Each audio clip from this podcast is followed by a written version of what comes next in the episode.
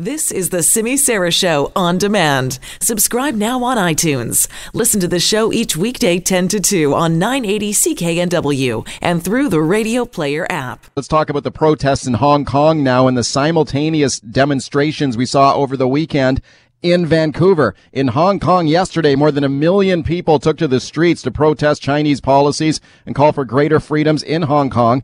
Meanwhile, in Vancouver yesterday, there were dueling protests outside the Chinese embassy on Granville Street. A large number of people turned out to support the Hong Kong pro-democracy protesters, but an opposing group of pro-Beijing protesters also showed up to support the Chinese government and to condemn what they say is violence by the protesters in Hong Kong. Let's talk about this now with Ken Tung. He is the president of the Civic Education Society. He was at the rally yesterday supporting the Hong Kong protesters. I'm very pleased to welcome him. Ken, thanks for coming on.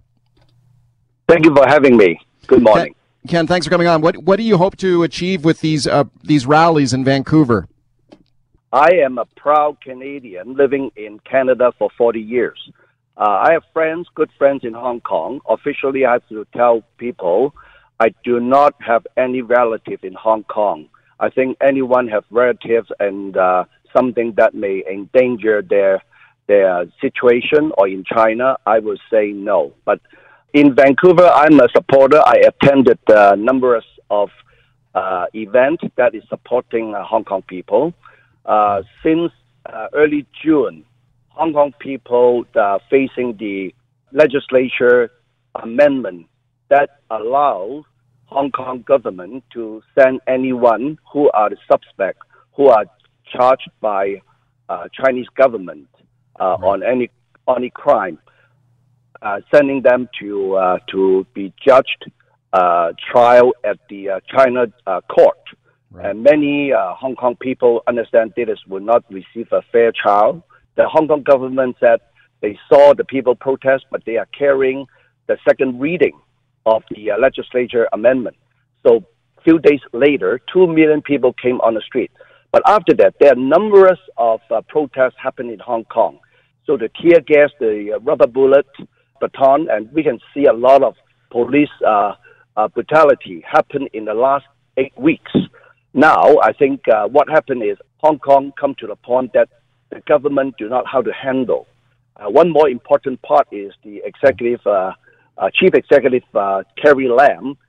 People definitely can observe and uh, know she's only a puppet of the uh, Chinese government, the Chinese regime that is controlled. Now, Hong Kong has been promised one country, two systems for 50 years, maintain their freedom right. for Hong Kong and also allow to have democracy, step by step election.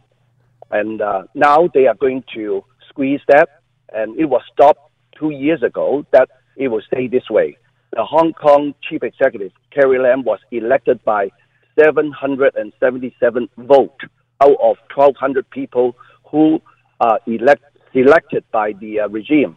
So you can see the democracy are all linked to favor China policy. Speaking to Ken Tong, he's one of the supporters of the pro democracy protesters in Hong Kong. He was at the rally in Vancouver yesterday. Ken, speaking of the uh, Chinese government, there was a, a, group of, there was a counter protest in Vancouver yesterday. Supporters of the Beijing government uh, came out to uh, offer uh, another view supporting the Chinese government and, and their in their face off with these protesters. What do you say to them? What do you say to these counter protesters who were out in Vancouver yesterday supporting the Chinese government?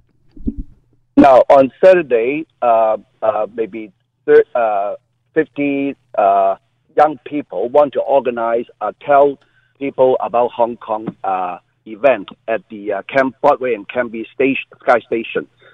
But when the pro-China group received it, they they actually asked all the supporters for these, telling people these young people are helping Hong Kong to be independent.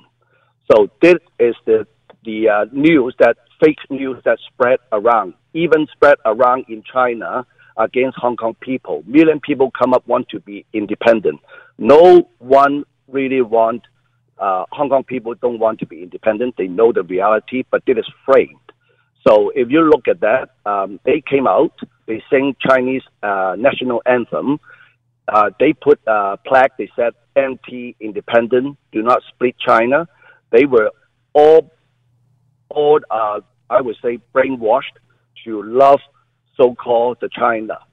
They don't know the country and the Communist Party right now is supporting the regime. They because education in China is totally different from us. They do not have Facebook. They do not have YouTube. They do not have WhatsApp. They do not have.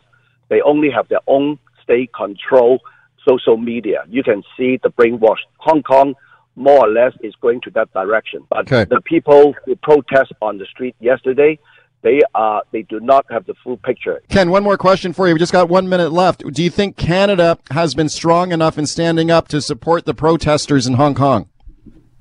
I appreciate our our uh, Minister Freeland speak out, but it's not enough. It's not strong enough. We have Canadians detained in China. We have to stand up, protect all the uh, Canadian Chinese uh, here who enjoy our freedom in Canada.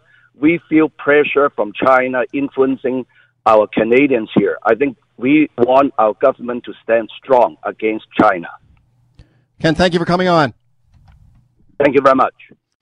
All right, Ken Tong, he's a supporter of the pro democracy demonstrators in Hong Kong. They have been out on the streets in Hong Kong for 11 weekends in a row the pictures on the weekend of the over a million people on the streets just extraordinary. A lot of criticism of the Chinese response and the police and the way they've been handling uh, the situation there. You can bet that those protests are going to continue. It was very interesting as well to see those dueling protests right here in Vancouver as well, outside the Canadian, uh, the Chinese embassy.